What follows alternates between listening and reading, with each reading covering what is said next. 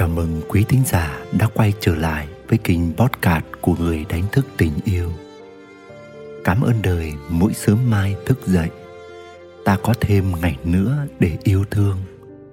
Ngày nhỏ, mỗi khi nghe câu nói này, thú thật tôi không có nhiều cảm xúc lắm.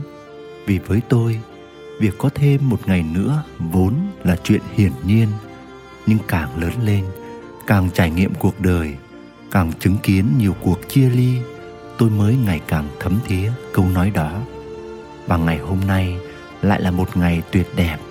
Tôi biết ơn ngày hôm nay, và tôi nguyện trao đi tình yêu của mình cho cuộc đời, cho tất cả, và đặc biệt cho tôi, cho bạn, thông qua những chia sẻ trong podcast này.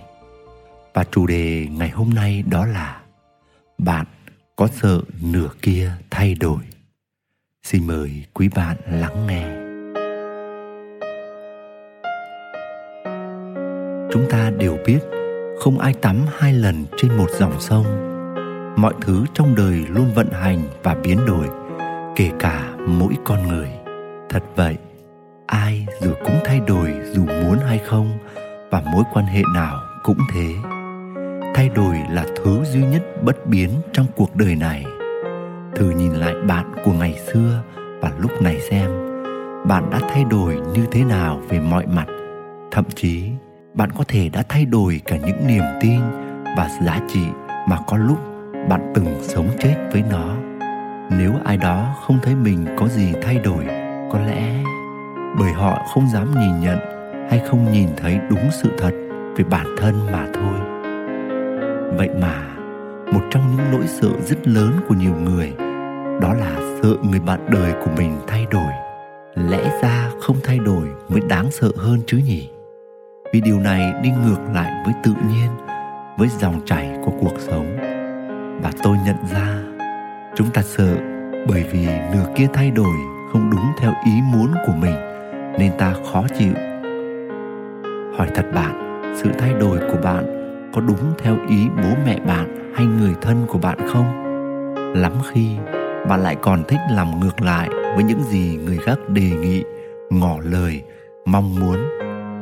Và giả như người bạn đời của bạn yêu cầu bạn thay đổi theo ý họ, bạn có thấy ổn thỏa không?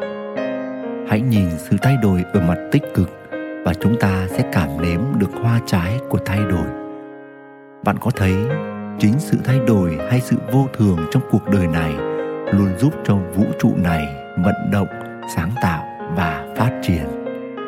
Thử nghĩ xem, nếu mọi thứ chỉ diễn ra theo ý của ta, cuộc sống này sẽ đi về đâu? Sự sáng tạo vô biên là phẩm chất của gót của vũ trụ, của đứng sáng tạo.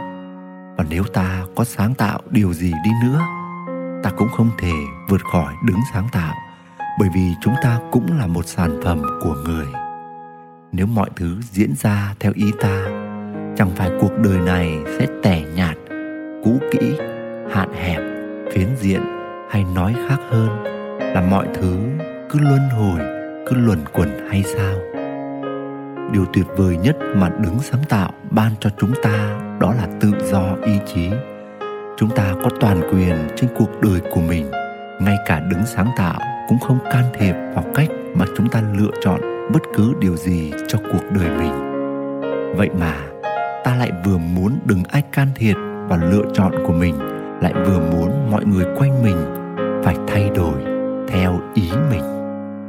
Hãy sử dụng tự do ý chí một cách đúng đắn. Hãy tôn trọng dòng chảy của cuộc sống và tiến trình của từng người.